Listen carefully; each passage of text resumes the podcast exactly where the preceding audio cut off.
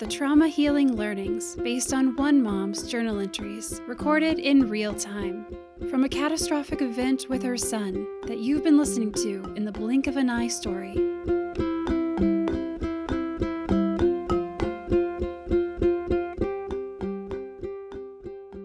Life can change in the blink of an eye. Hello, dear ones. Welcome to Trauma Healing Learning 6 Healing Trauma Through Somatic Touch with Dr. Janice Campbell. Today's episode is a special one, as Dr. Campbell is a member of my own care team and someone who has integrated her understanding of meridians of the body as an acupuncturist with the power of intentional touch on the central nervous system for trauma healing. Dr. Janice Campbell is a licensed acupuncturist and doctor of Oriental medicine and somatic touch based in Maryland. She was also the clinical director of the Maryland University of Integrative Health for two decades. At this point in the blink of an eye story, Archer's medical team and I were exploring other modalities to treat Archer's unrelenting pain. And I wondered if Archer might benefit from acupressure for his pain. I had asked about acupressure in the first intensive care hospital, but they were not familiar with the technique. When I inquired at Shepherd Center, I was happy to find a physical therapist who had some knowledge and was willing to experiment. We saw that acupressure relieved Archer's pain, but it was only for short periods of time. I thought you might be interested in understanding more about the power of somatic touch as a method to relieve any pain or ailments you or someone you love might be experiencing. In this interview, You'll hear about that and some surprising revelations about the interaction and chemistry between the patient and healer. We also learn about the body's automatic impulse to protect us from trauma, such as when we want to flee or push away or draw our arms up, and when this attempt at protection is thwarted the body's inability to complete the action is often at the root of many post traumatic disorders, sometimes for years. Listen in to hear more about our body's wondrous ways of defending us, as well as how somatic touch can help our bodies complete what has been stuck and causing us to suffer.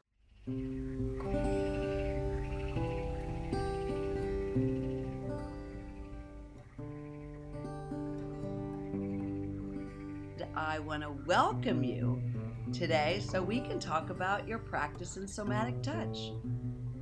Thank you. Yeah, it's nice to be here. Great to see you. I'm wondering if you could begin by telling us about your practice in somatic touch pre-COVID, I sort of lost track of actual dates of when I actually became certified, but I know I spent, I believe it was probably around, I'm going to say 2015 or so. I had the opportunity to take a somatic touch uh, training. I had uh, one of my mentors, Elaine Duncan, who has done a lot of work at, with the military and a lot of research with them in regards to acupuncture and things like that, had gotten hooked into the somatic experiencing uh, community, which is a form of, well, at the time, it was a form of therapy that could that uh, was being practiced mostly in the psychological wing of of medicine, and they had just begun doing this thing called somatic touch, which was being taught by, it was sort of codified by a woman by the name of Kathy Kain that was a body worker out in the Pacific Northwest, and Stephen Terrell, who is an attachment specialist in Austin, Texas. His company is called Austin Attachment. Stephen was coming to teach at Crossings down in Silver Spring near Washington, D.C. And Elaine said, You would love this. You need to take this class.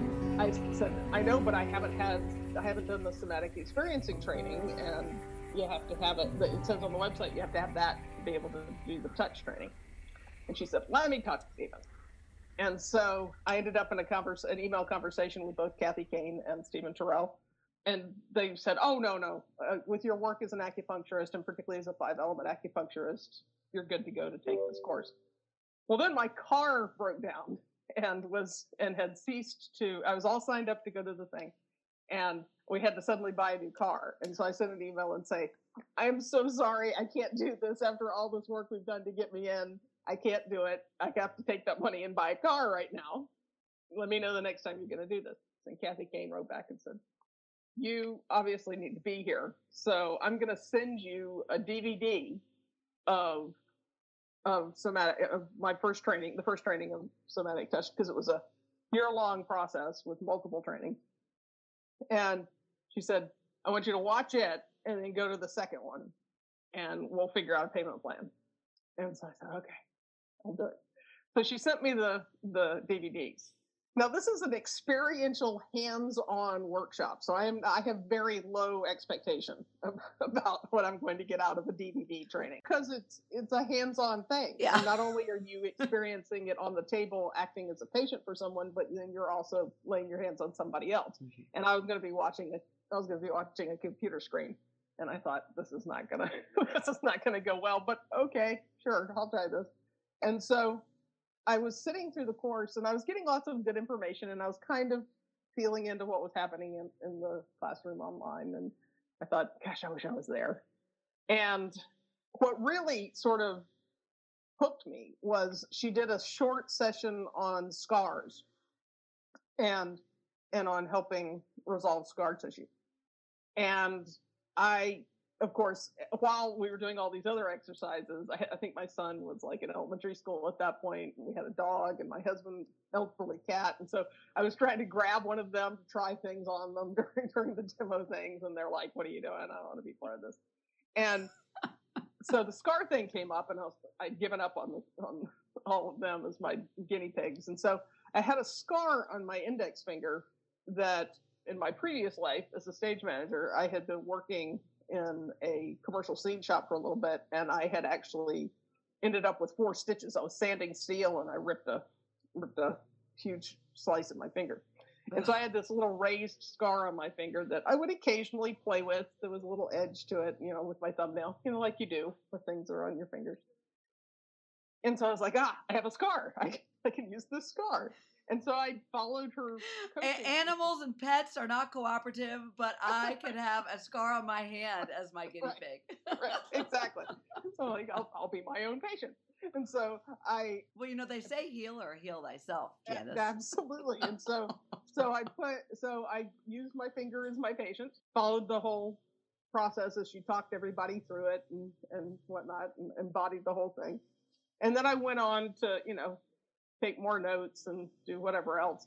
And then I'm listening to her talk and I go to run my thumbnail over the edge of that scar and it's gone. No way. That's what I said. And so I was like, that's pretty.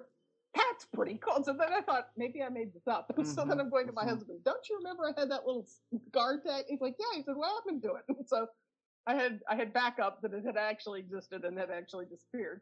And Right, right. The husband as witness. right, exactly. and so then, so then I went on to do the trainings in person with Steve Terrell um, down in Columbia, or not Columbia, in Silver Spring, and it was it. It just made sense to me, and it filled in a piece in my practice that uh, it was just a very nice adjunct to to or or pairing with acupuncture and and herbs and some of the energetic verbal work that I do. It's very it's very simple in in the way that I explain it. Well, If- hold I hold on before actually Yeah. we get to your describing it, which was what we were going to initially start with. This story is just a little too juicy, and I know you might explain how it was that that happened to you. But if Mhm. you could share contextually, you'd been an acupuncturist for quite some time up to this Mhm. point, Right. and had been studying energy, hmm knew the meridians of the body. Yep. And so you're having this experience that you didn't expect to have, Particularly on DVD. Yes. particularly on DVD. What was running through your mind? Well, I mean, there is a saying in Chinese medicine that chi follows the mind. I mean, it's still it's still surprising whenever anything happens immediately in any kind of treatment. It's always like, wow, this really works, you know. And Yeah. and that, that I still every once in a while have that kind of sudden shift with a patient that it's like this stuff is really cool. It works, yeah, it's you know? very sort of um childlike and fresh and you Yeah. know new. Yeah. Because lots of times it's a building process with some people. And so, in that regard, it was, you know, surprising and not surprising. And I also already knew and already practiced and already had in my tool bag the strength of, of the practitioner's intention and the strength of, as I was saying before, the chi follows the mind. And so That that's right. Yeah, mind. to- yeah, energy follows Yep. attention. putting that kind of specific intention on that particular piece of scar tissue was going to change it regardless. Now, the fact that it changed it so completely was kind of, you know, pretty cool. It was again just one of those those sudden flip moments. It was not it wasn't like completely out of left field for me because I had seen similar things happen with acupuncture and even with some of the the verbal energetic work that I do. I've I've seen shifts happen really quickly. So it was kind of this combination of something was familiar because Right. it was how you place your attention. I'd love to open that up for a moment, but also you were getting it from a DVD.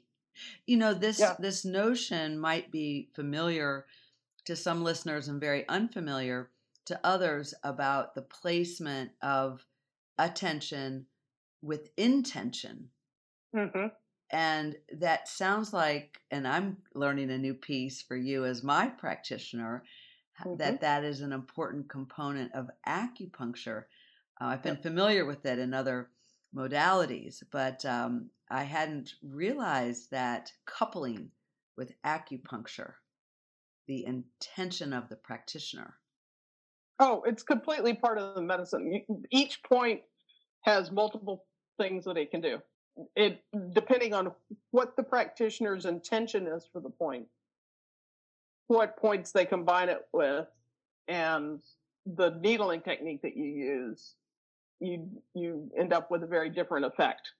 And so it can be as simple as doing something that's building with the point or doing something that's moving with the point. It could be doing something that's clearing with the point. It could be speaking to the body level, the mental level, the physical level. It could be speaking to all three or some combination thereof. It could be, I mean, there's, and it's all in one spot. And, and so the difference though is unlike things like Reiki or Qigong, hands-on Qigong healing, both of which I do or I'm trained in. It's all kind of mushed together in my head at this point, but for my body. The with somatic touch, the only intention involved is to pay attention. Hmm. Hmm. And then the body does what it's going to do. Hmm. Oh my gosh, say more about that because you have you have taught me that. Can you explain how that works? one of the mainstays of somatic touch is what's called the kidney hold. And by placing my hand under somebody's back, well, the way the whole process goes is the person's laying on the table, they're fully clothed. I settle into a, on a stool or a chair next to the table. And actually, prior to that, even, I will ask them which side they, which side their body says they want me to start on. Not, you know, it's okay, you're already over here but but It's not ra- it's not random, down- it's yeah intentional. just drop drop down and just kind of say does it feel right for me to be on this start on this side or that side and i'll go stand on the other side and they can decide and they'll tell me and then i will settle into a chair or a stool next to them And then the first thing I do is I ground in my own body and I become aware of being fully in my body, being a person who has kidneys, being a person who has adrenal glands, being a person, you know, just kind of touching into my own energetic in that way and physicality. And then I'll say, I'm going to slide my hand under your back and, and you don't need to help because a lot of people's intent, first response is to arch their back to help me out. And I'm like, nope, just stay there. I can get there on my own. And then I'll, I'll, and I'll slide my hand under their back and I'll ask them to tell me what it feels like it, uh, much like choosing left or right to start. I'll say, tell me which, tell me the right, when it feels like it's in the right spot.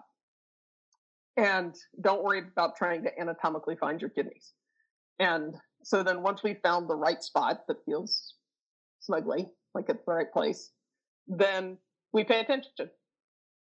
And I pay attention through my hand, and they pay attention through their body, and they can tell me things. And I may occasionally ask something like, "Did you feel that?" or "Did you?" Or they. And I have I have one patient that talks to me in colors. He'll say, "It's very, it's like really heavy gray," and it turn, you know, and it goes, but it's this whole yellow thing flew up into my chest, and now I've got blue running down my legs, or you know, whatever he does. I, you know, I have other people that talk to me about temperature or about. Uh, some people will talk to me about emotions, about what they what comes up with just paying attention to that part of their body, and that's often that's often a big piece, whether people are conscious of it or not. And and I'm feeling in my hand movement, temperature changes, shifting. I, I tend to be very musical in general. So when I listen to pulses or when I when I do any kind of touch work, I'm listening musically to what's happening. You mean in the and, sense of like a beat, a rhythm, or a sound? In the same way that frequency is, you know, like a better way of describing it is notes move in space on a on a staff. I'll I'll feel spatial relationships to sensations in my in my hand or or when I'm listening to pulses. And so I listen and they listen and then eventually the body what will happen is that that if you watch a animal or a baby right before they fall asleep they go and then they drop. And eventually the person will either have a big sigh like that or their stomach will gurgle or something but there'll be at some point there will be a sigh. And then i'll feel i'll actually feel their their body drop into my hand more. And then I stay there because there's still some movement in my hand usually, and they're still aware of some stuff. And then before I leave, I will say, you know, once it gets completely quiet, and it's been completely quiet in my hand for a nice little space of time, it's sort of like popping popcorn. Like you're waiting for those last few pops yeah. to pop. Right. I'm listening to I'm listening to see if any more noise comes into my hand about from that part of the body, and they're listening. And then once it's been quiet for a few minutes, or not even minutes, but whatever that kind of, okay, I think we're done. Then I'll say, I'm going to, uh, I'm going to move my hand unless you want me to stay. Because sometimes they're still feeling something that I'm not picking up on. And so once it's, once we both agree that it's okay for me to leave, the first thing I do before I move my hand is I look away and I completely disengage from them. I completely disengage from being there. I start thinking about a grocery list or I think about. And why is that? To, why is that? because I'm cutting the I'm cutting the I, am leaving them with the, with them and not and not being not not needing me to be there. So sort, sort, of like, like uh, cutting the cutting the putting a barrier to enmeshment almost or yeah being totally yeah. merged. Right. And so I and so I so I'm I, I you know look around, notice the doorknob, think about oh I need to restock that, do something you know to let myself completely disengage, and then I move my hand. And then I go around and I do the other side. And the other side generally happens really quickly after we've gotten the first one. There's tons of other somatic touch that happens. There's three diaphragms. There's a diaphragm that's in, there's a diaphragm that's in your, uh, you, you hold the, the jawline and you deal with the diaphragm that runs here across your cheeks and the top of your head. Is that um, all part of like the vagal? nerve in fact it, this all this all affect, affects the vagal nerve the, the this connection and and support there are also other ways of there, i can I'll, I'll may do stuff if they've got a lot of intestinal stuff going on or a lot of tightness in the belly I'll I'll it's a similar process of putting my hand on their on their abdomen. I've done it for releasing tension in the side the side of somebody's leg that responded okay to acupuncture, but it kept coming back, and so it just needed a little bit more of letting it know it could do it itself. Because a lot of what somatic touch is about, and even somatic experiencing is about, is reminding the body that it can complete the response to whatever it was completing needed to complete the response to. Mm, certainly, a, yeah. Let to there's a explain very that famous, there's a, or very well known video of Peter Levine who created somatic experiencing. There's a video of him working with a, uh veteran who'd just come back from Afghanistan who had been blown up twice. There's a video of him working with and this goes a little bit more into the somatic experiencing piece, although there's some touch stuff available with it. Um, of working with this man who, at one point, is experiencing a great deal of rage at the fact that one, he's alive, two, his buddies are dead, and he had to watch it, and the whole thing. He traces it to feeling it in his arms and in his hands. And so Peter has two people come up and hold the guy's arms. And is he? Uh, does he have feeling, or is he paralyzed? he does have feel he does have feeling, hmm but he feels the but he feels the rage in his arms. Okay. hmm And he comes up and has two guys hold his arms. Because when we when we want to when we want to punch something, but we want to back, but we but we know we don't want to hurt ourselves or somebody else. There's this fight that goes on in our bodies between the swing that's not happening and the control to stop the swing. And so he had two guys hold his arms and sort of basically provide that holding for safety's sake, and then had him punch this pillow. And so he could complete the punch of wanting to release that aggression in a safe space while being in contact with somebody else. When it comes to, there are also things of people's, when people develop tics and things after traumatic events, lots of times they're signs of the body attempting to respond to the event and being thwarted by it. Yes, I, think that I would like to have our listeners understand that uh, somatically. You know how the Mhm. body responds to trauma, oftentimes being thwarted in what could have been a natural, full, completed, Right. energetic bodily experience, but it gets cut off somehow for Yep. one reason or another. You want to explain a little bit more about that?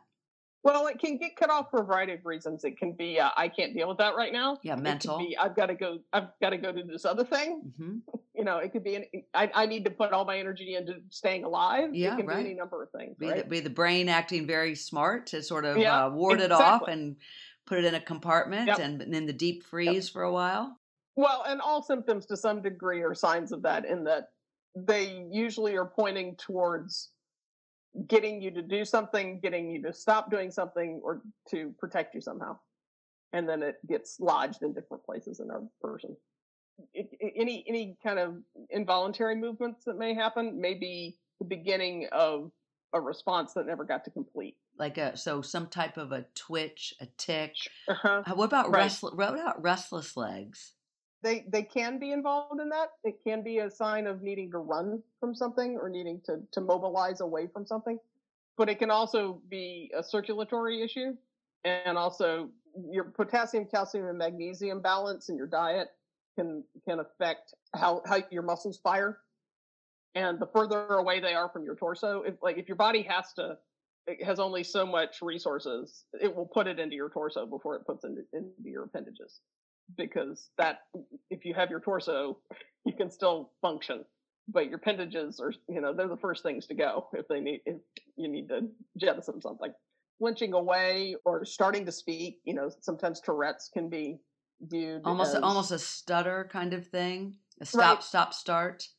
yeah or or like people bouncing like people's legs bouncing hmm is you know when they're when they're they're sitting talking to you and they can't sit still that often is a is a need to move a need a need to and sometimes it's just comes from our culture of sitting in front of computers all the time but it also is about it could also mean that there is a a, a flight response that got thwarted that needs to be that needs to be completed, which is often and in and in either case, getting people when they feel that agitation in their legs, getting them to move will help them begin to complete that response. When it comes to somatic touch with that, sometimes like this woman I was talking about that had the tension along the side of her leg that she couldn't let go of. Sometimes it'll get to the point where somatic touch is important in that it will help the body realize that it can get rid of it. What you It mean by shift. almost relaxing the body enough so that it can complete? Mhm. Relaxing the body enough to say, "Oh, I ran into that wall." like, like, if- like if the idea, the idea of the leg tensing up is like somebody getting up and running into the wall. Like the, the leg ran into a wall and it had to stop. It couldn't move. Right? It couldn't con- continue to run or or get away or do whatever. If it relaxes, it can see the it can see the wall and then be like, "Oh, I could go around the wall and get to where you know and, and complete this in a way that makes sense." You know. But if it's still stuck with its head against the wall, then it's not gonna it's not gonna be able to see its way out of it. And it's a Just powerful analogy just around problem solving. There Mhm. not just uh, any one way to complete uh, and then to release that. I, I'm thinking too of, you know, a, a wiggling leg uh, or whatever it is in a child that actually is carried into adulthood that Mhm. might be from a really early emotional uh, trauma. You know, a Yep. loss of some kind or something that was uh, a neg- and something that was not attended to that was very basic that the child needed. Or, or or it might even be something as simple as being being asked to sit still when you're three for too long. You know, it may not be an actual like aggressive act towards you. Right, may not have been an act of negligence per se, but it could have been a societal or a cultural. Right. Uh, Expectation requirement. of Mhm. needing to sit still. hmm Yeah. and and and not being not having the impulse to sit you know having all that impulse build up and needing to go somewhere and then it becomes a bouncy leg or a tappy pencil or a you know or chewing on a pencil or any number of other things How might you uh, give an example of a client, a patient who comes in and has wiggly legs? What? How might somatic touch be used well, for well that? again like i said wiggly legs is an interesting one because it has there are other things that could be causing it that are not not necessarily out of the realm of uh, resilience because somatic touch is all about helping move trauma out of the body and so if the if the if the wiggly legs are not rela- i mean if, it, if restless leg is not related to a traumatic a traumatic event and is more dietary or is more from an acupuncture sta- uh, uh, standpoint is more a blockage in chi in the channels or any number of things like that then it's it just depends on There's a little bit of ruling out. It sounds like, Yeah. and it also sounds Yeah, like or there might be a difference. tools, a choosing of tools Choosing the really. tools. hmm Yeah. hmm and and also with somatic touch and even more so with somatic experiencing what happens is that the practitioner is taking the lead the practitioner always takes the lead from the patient. But the practitioner is really taking the lead from the patient with somatic touch or somatic experiencing in that we use the same words they use. We they point to where it hurts, and that's where we go to address it. There's there's there's there they will tell us verbally or otherwise or physically what to do, and so it may be it it may and and there's there's some of that in acupuncture as well, and there's some of that in in other things, but there's a system the- there's a system approach in acupuncture to like i may put some i may put t- needles in your feet that will affect your hearing. But if i'm dealing with removing a trauma response the body is very obvious about where it's holding it. And then it becomes addressing that area more directly because that's where it, it's it's the it's the physical holding of it. It's not all the other pieces attached to it. It's not the uh, it, somatic work goes from from the body up. It it it it it, it, it adjusts the body's response, which then adjusts the the the um, emotions and the mind's response. What, is that- what does that mean? It goes from the body up. Well, I mean, a lot of therapy traditionally, although more so they're getting more into somatic work, but a lot of therapeutic work was from the mind down. Oh, men- mental health work, altering the work. thoughts. Yeah, Mhm, oh, yeah. Oh, mhm. altering the thoughts, addressing the emotions, and letting letting it kind of filter through the rest of the system. Whereas somatic work, by the very nature of the word somatic, is going is addressing the body's response and then letting that rise up through the rest of the stuff. Because if if you our first response to the world is full body, and then we name it we name that full body response with words when, once we have them to describe emotions and then we intellectualize it. But the first response we have to anything whether it's you know an ice cream cone or stubbing your toe is going to be a full body response to it. And then you're going to have an emotion about it that you've tagged to it or that might be if it's a new experience that you know it somehow links to and you have a word and you have a word and so then you have a word for that emotion when it's really a full body response. And then we intellectualize it and have an idea about why we like you know and so it all stacks up. So if you can get the you can get the body to move smoothly between being in activity and stillness then and stay within a window of, of regulation then or window of tolerance then you're not spiking up into hypervigilance and anxiety and manic states or dropping into depression and inability or even more extreme freeze states Right, your state, You're- you're staying in that window of Yeah. tolerance. Mhm. yeah because every everybody's everybody's has a, every, everybody's life goes up and down you know Yeah, I love that. I mean, Peter Levine, I think he does Yeah. that. He, so it reminded me of like a cosine wave uh, when I first studied him as well, and I loved math, Mhm. and so it was like, Yep. oh, I got that, you know, Mhm. um, and how how important because even in physics, as we think of like you know sound and movement on roads and highways, it's how they Mhm. calibrate and build highways to make sure that there's enough Mhm. of that wave that goes Well- up and down, right? all, all all you're doing is describing yin and yang Yin and yang. all that does is describe yin and yang because yin and yang is not a static is not a stat i mean everybody sees the symbol little black and white symbol but all that is is a is a split second capture of motion. And it's constantly transforming one into the other. If you leave what's called a cold invasion in the body for too long so like you get out in the wind and the cold and you get a stuffy nose and whatever else if you let that percolate too long in your body, it's become heat, and then you're going to have a fever, and then your snot's going to be yellow, and then because it's moving, it's it's constantly moving from from yin to yang, and that's the same. I mean, that's what a that's what a sine wave is, and that's what we're talking about now is being able to continue to move around that cycle. And I'm wondering with that movement and with somatic touch, its relationship in your practice to pain, uh, eliminating pain or alleviating pain. Mhm. Um, how how might somatic touch work with pain?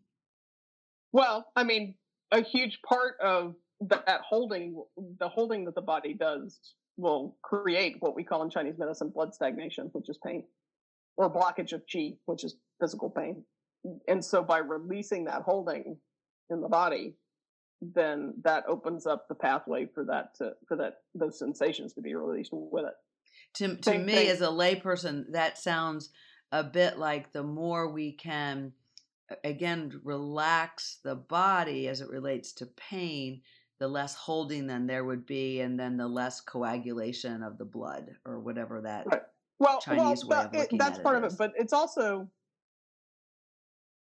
our first response when we when we hurt something, when some part of us is hurt, is uh, sort or many people's first response is to kind of push away from it, to like like I'm fine over here, but that over there hurts, and so that creates uh that creates a a a, a, a blockage to the to the resolution of that pain. hmm And so the more you can be like, ow, that really hurts.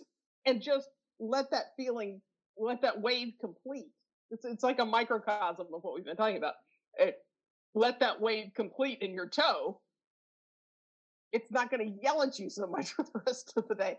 And from a from a biomedical standpoint, it's it's stopping the constriction of blood vessels and and things getting to that toe. It's allowing everything to get to that toe, all the white blood cells and everything to to right the ship down there, rather than seizing everything up because you're trying to ignore so, it. So to scream, uh, cry, uh, it, it's allowing that flow. Yeah, yeah, or just you know make noises, do whatever you know, but allowing yourself to move with the wave because there, because pain has a wave. There's not even even uh even like headaches have a wave to them. The more you can relax into the wave or not tense as much into the wave, the the um, it won't necessarily resolve, but a stump toe it will help resolve. A, a headache you may you may need other other interventions, but it will definitely relax the the intensity a little bit. Anybody who has ongoing chronic pain has some intuitive understanding of this. They may not have thought about it in the words that I'm using, but if they are, if they are intimately intimate friends with pain or or intimate uh, roommates with pain in their body, they they know that the more they push it, the more they try to alienate it, the louder it gets. Yeah, the louder it gets. Well, you know, I'm wondering about thinking of bedfellows or interesting bedfellows. Mm-hmm. I knew back in 2015 when Archer was injured, I knew uh, just enough about somatic, or I really will not even say somatic. I wasn't not familiar with uh, somatic experience at that time until mm-hmm. a little bit later, for which I'm so grateful now to know.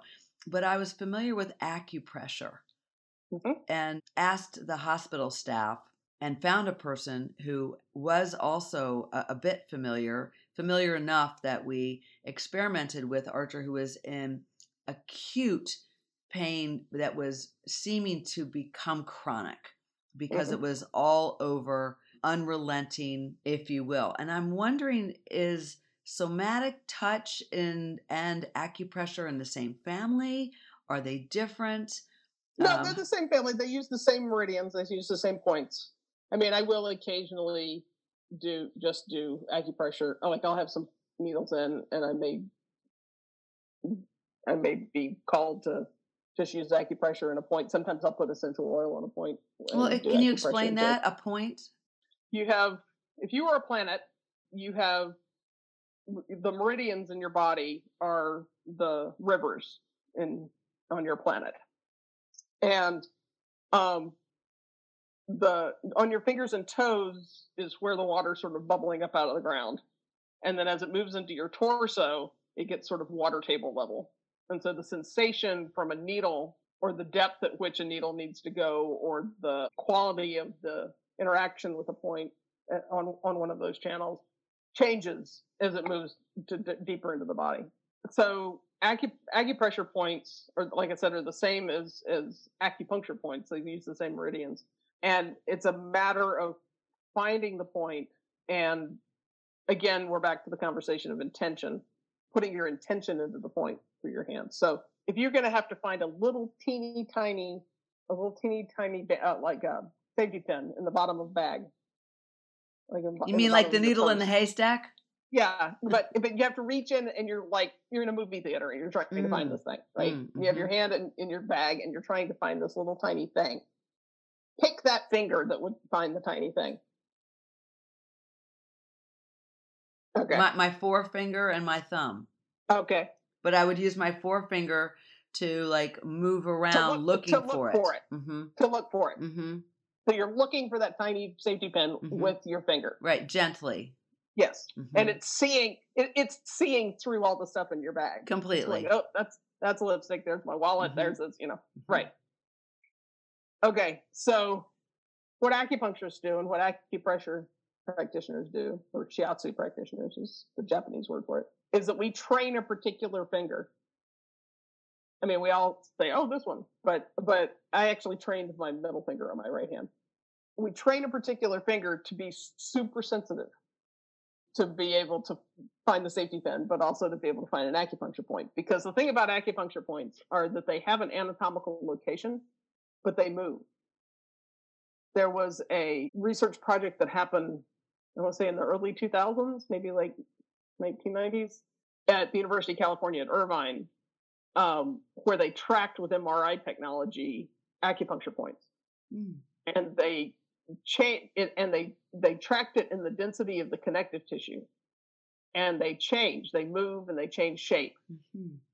just slightly. You know, so you can find it anatomically by this much. You know, So, right. So still that. in a general area right, within like, you- a couple, what, like a few centimeters or something like that. Yeah, and Mhm. or but it can be teeny tiny, or it can get bigger, or it can be you know. And so you find the geographical location, but then you have to be able to feel it like that safety pin with your finger to be able to find the real point. That's why re, that's why any research study done with uh, sham acupuncture is that is is not not really possible um, because there's well that's a whole other conversation. We can have that some other time. But take your take your finger, and then on your other hand, and this is the for, first acupuncture point that I ever learned from a fabulous man named Haig Ignatius, who was a who had his uh, MD and was the doctor who put his license on the line to be able to have acupuncture legal in Maryland Mm. if you take take your sensitive finger and on your other hand what you're going to do is you're going to go between your ring finger and your pinky finger and you're going to fall that crease that happens right here hmm okay so i don't want you to look at it because you're not Okay. look, finding it with your eyes you're finding it with your finger hmm you're going to slide from between your fingers down into that crease and it might help if you turn your hand down so you're not holding it up but and you'll find a little divot Uh huh. I have it. that's an acupuncture point Ah. and move just a slight bit away from the divot. And you can find a dent next to it, I but it's not the same as the divot. No, re- it- it's it's quite true. Yeah. It's it's kind That's of, an acupuncture point. that's that's amazing. that's that's the eighth point on the heart meridian. It's called Lesser Palace, or as I like to call it, the vacation home of the heart. and so that's what we're that's what we're looking for. That's what an acupressure acu and, and so when an acupressure uh, when somebody's doing acupressure, what they're doing is they're finding a point like that, given the anatomical location, and then locating it. They're finding that point, and then what you're doing is you're putting your intention past the end of your finger. You're reaching past the end of your finger. And then if you're wanting to build up or tonify that point, you're imagining a whirlpool in clock, going clockwise. And if you're wanting to disperse that point or make it share its energy with other things in a dispersing sort of way, then you're then you're imagining counterclockwise. Well, you know what I'm really curious about right now, Janice, is acupressure Mm-hmm. or somatic touch Mm-hmm. used on someone who is paralyzed. Right. What are your thoughts about that? Well, before I talk about that, I'm going to talk about amputees. When somebody has, say, their foot amputated, there are people who, when the foot is amputated, the foot is gone for them. And then there are people who, when the foot is amputated, their foot is still there. They feel it. They have ghost limb pain or ghost limb awareness. There are examples in in acupuncture of people of practitioners actually needling or doing acupuncture on the ghost limb and it affecting the pulse and it affecting the symptoms and it affecting everything because remember chi follows the mind right Yeah. and in chinese medicine when we say chi follows the mind it's we're not talking about your brain we're talking about the chi following your heart Mhm. and where your heart senses things. And so if they're still sensing their foot down there, you can affect the chi down there. So now when we talk about somebody who is paralyzed, the fact that they have that their body is still functioning and there's still blood and and whatnot going down there means that there is still chi down there because otherwise chi and blood run like a pair of horses and if one of them's missing then it would be really really obvious You know, I'm I'm thinking actually uh, even about Archer, his use of words. He'll still say, I'm walking over to uh, blah blah blah, or are are you walking? Okay, I'll I'll meet you there. I'm walking to the blankety blank street, or I I think he has, and and one could say, I suppose that he hasn't completely Mhm. um, embraced being disabled. And another could say that it's part of his life force, just what Right. how he envisions and how he sees himself. Mm-hmm. Yep. So these modalities, therefore, could still be useful and Mhm. helpful to someone who is paralyzed, depending on their mindset. Right.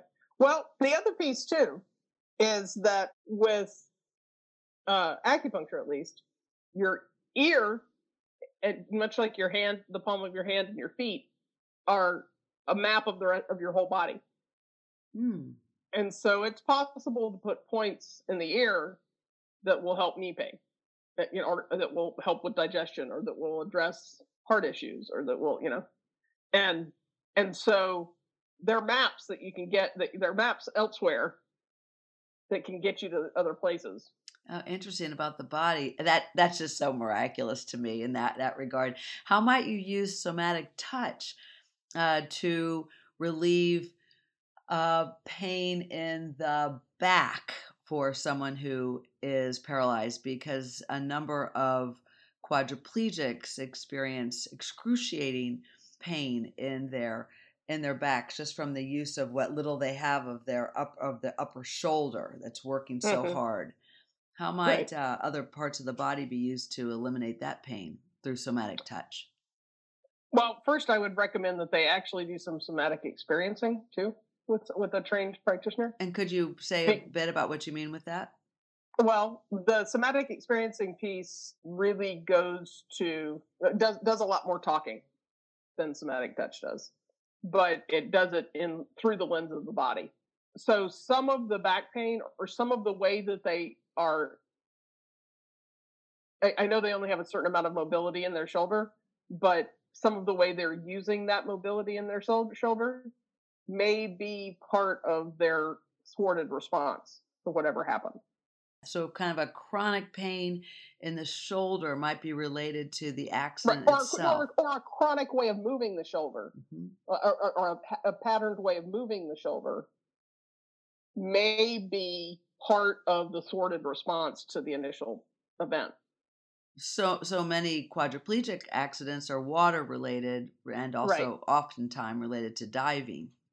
Hmm And so, if one of the first res- body responses that we do is to curl up, and so if you can't, you know, that, that people curl up to protect their their viscera, right, to protect their internal organs. It's like a So, so you went to curl up or you went to push away or you went and you were not away. able to do either. Exactly. And so then so so you haven't completed that that movement for that part of the body that still can operate. So, how might a quadriplegic then complete that movement? Well, that's why I say I would recommend they they do some ex- somatic experiencing work with a trained therapist because they can help them complete that movement with the ability that they have that they now have. They don't have to have the whole arm be able to move. They don't have to have the whole body be able to curl, but they need to be able to complete what they can with that piece to then tell the body that it's done. We, we, we, can keep moving. We can blow out of here. So that's the first thing I would say about the back pain. To work with a somatic experience practitioner that Correct. also has to do with a certain amount of talk therapy as it then relates to the complete It's, it's cycle in the talking body. through the body's Mhm. perspective. Talking through the body's perspective. Right. Whereas the work that I do has a little bit of that involved, but it's much more solely on the body response. hmm And so there's a little bit more teasing out that happens with somatic experiencing.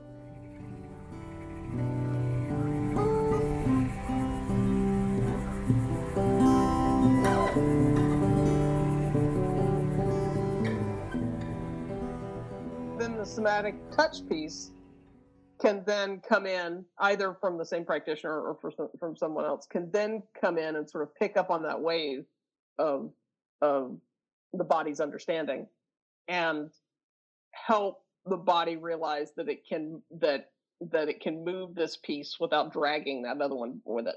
And so that and so i mean each person again given the fact that the that with all of these modalities that i practice or that i'm talking about the lead is taken from the from the patient it's it's entirely given on what's happening right with this patient right here I can't really give you sort of this is what they do and this is what happens because it's a very individualized medicine. There's no do this and then that.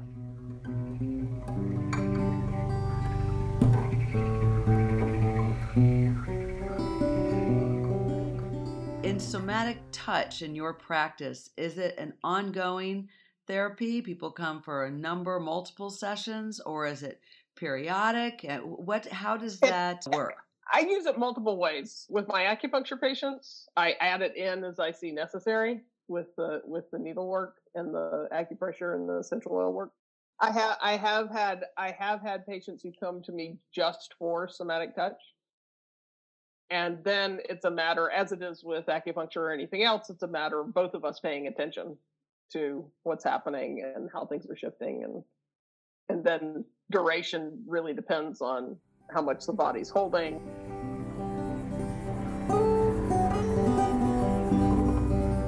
One of my longest running patients, also my best referral system, was a postman who he he came to see me for years and years and years.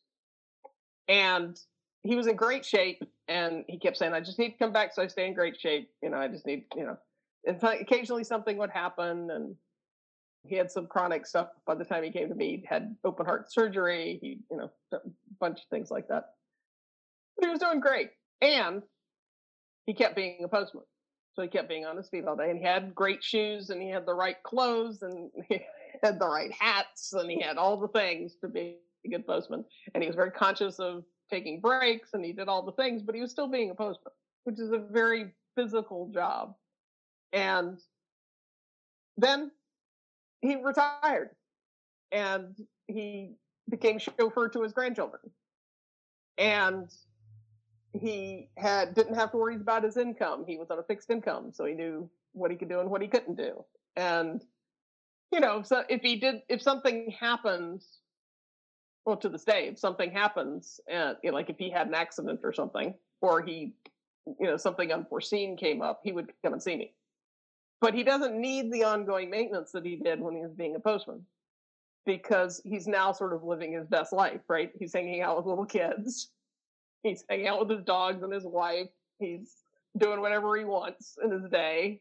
You know, he's learned enough to enjoy eating well and then occasionally not. And he has limitations. He has financial limitations. He has geographic limitations. You know, his family, you know, they're all still out living lives that aren't exactly what they, you know, exactly supportive of them being their best selves.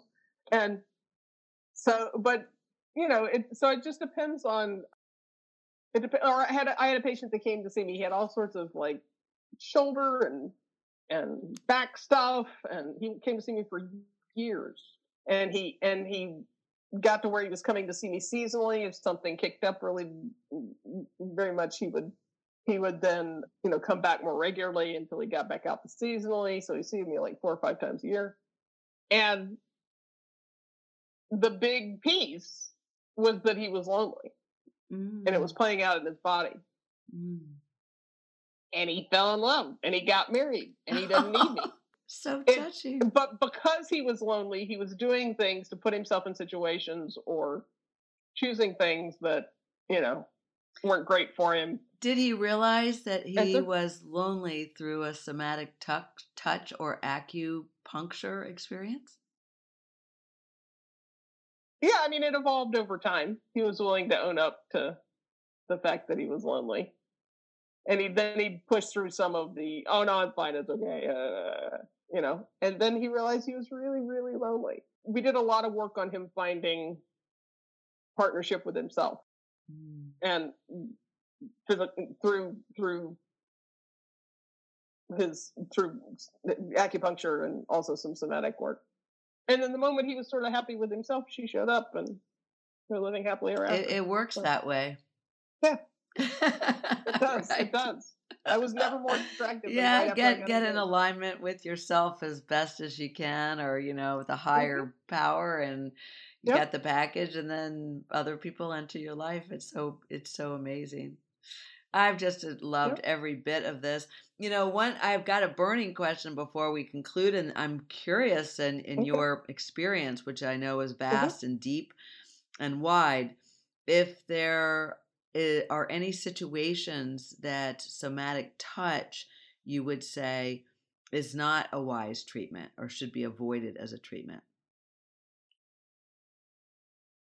I usually don't introduce somatic, well, almost always. I don't introduce somatic touch until there is some body awareness because it requires per, uh, the patient to be involved in the process. Indeed. They're not like mm-hmm. taking a nap while I'm doing whatever I'm doing.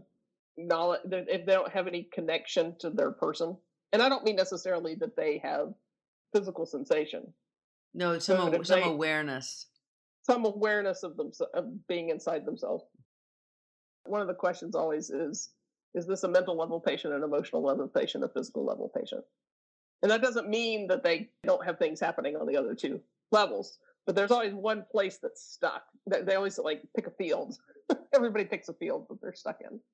And I have a patient who's very much a mental level patient, and he knows it. I mean, he came in telling me he was a mental level patient, and he knew nothing about what I did. But he, and so he's always engaging me in these conversations. And half the time, I, I spend most of my time with him, guiding him back to his emotional and physical body that being said, I have a teenage patient who is very physically aware and is completely unattached to his emotional or mental body. And so I'm spending a lot of time bringing him back up into those. But the idea is not to switch from one to the other. The idea is to get people back to that full body response to the world that we had when we were, you know, six months old. And so that's always the challenge is getting and and they say, you know, in in Chinese cosmology that that you're when you're when you're when you're before you're born, you're part of the oneness. Then you're born into the world, and for a little bit, you're still part of. You, you still think you're part of the oneness. Like you assume your mom is part of you and that the world is only responding. Yeah. And then you slowly over time become aware of being separate. Yeah, separation, individuation, we, I think. And then we spend then we spend the rest of the arc of our life trying to get back to the one. Right, exactly. Because that separateness is the, like the first trauma. The, or the first hurdle, the yeah. first different, the first other. then we, we spend the rest of our life yeah. trying to integrate. And the closer people get to death, the more connected they are to all of that again. Yeah. And yeah, and so my job is to help people meet the world with all of themselves as much as I can to get so they can get glimpses of being connected to the oneness to lead them to where they're headed.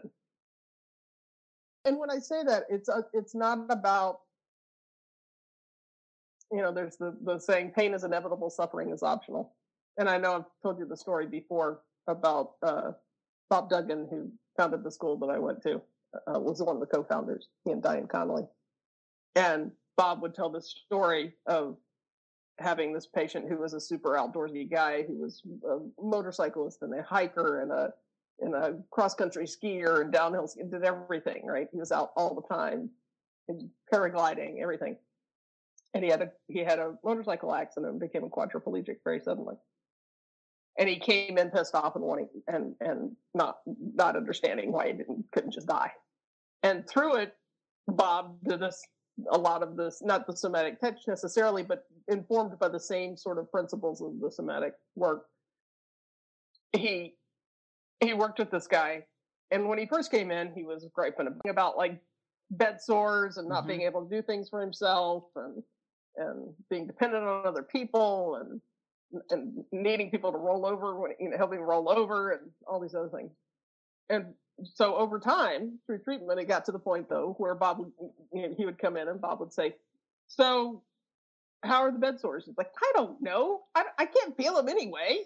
they seem to be doing fine. They resolve pretty quickly. But let me tell you about this book I'm writing. Mm, You know, or mm. let me tell you about let me tell you about what one of my students said to me the other day. Or I saw the most beautiful butterfly out my window, you know, or whatever the thing was. So that it became it became about being as fully himself given where he was as he could be, not trying to go back to what he used to be.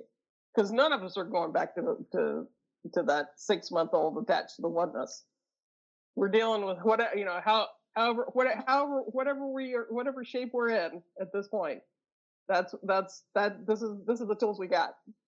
And so it's about using all of who we are now in a way that allows us to meet the world with all of who we are. And I think we've come full circle in our conversation on that because of the way and the the ways and the choices that we make on where to place our attention.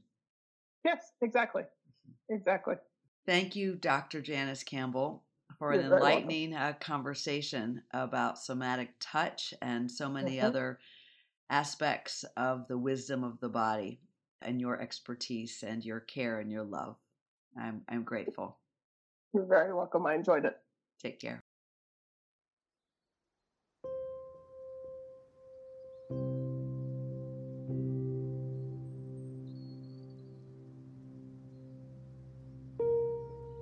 Power of paying attention with intention. Let's all commit to paying attention to our bodies in new ways over the next few days. Perhaps you will notice something in the next few hours you hadn't noticed before. And we can cultivate this awareness. And when we do, it can accelerate our healing as our awareness of our bodies can guide a somatic practitioner to the exact organ or bodily tissue where we are holding pain or trauma, and it can be released with somatic touch. Isn't it exciting to consider the power of touch coupled with intention for the purpose of healing? Hmm, so powerful. Oh, there is so much available and accessible to support us in healing our past experiences of trauma in our lives so we can live again free and easy. Life can change in the blink of an eye. Life is so precious. Sending love, hope for everything obtain everything. Love heals trauma. Thank you for tuning in to the Trauma Healing Learnings. You may tune in to the companion Blink of an Eye story at Season 3, Episode 6 Like an Archer and His Arrow. Thank you for listening, subscribing, and following. We are raising the vibration healing. You've been listening to Blink of an Eye. We ask that you share this with anyone who may need inspiration, a lift, or who may relate. Never miss an episode. Listen on our website, blinkofaneyepodcast.com, or subscribe on Apple Podcasts, Spotify, or wherever you get your podcasts. Blink of an Eye podcast is sponsored by I See That, the Integrative Center for Trauma Healing, Advocacy, and Transformation, a nonprofit created as a national resource to help change the way we respond to spinal cord injury, to include trauma healing approaches for families and medical teams across the U.S. I See That provides a national team of SCI specialized doctors for expert opinions in the first hours of crisis, a multidisciplinary family support and navigation team for SCI families led by SCI families for the first 30 days of crisis, and a national resource library of trauma informed responses for the first hours and days after injury, specialized for families, friends, and SCI medical staff. I See That also offers a registry of medically unexpected SCI recoveries. I See That will host the inaugural conference, The Science of Trauma Hope for Trauma Healing, October 5th, 2022. To donate and find out more, visit www.icthat.org. That's I, the letter C, T H A T dot org.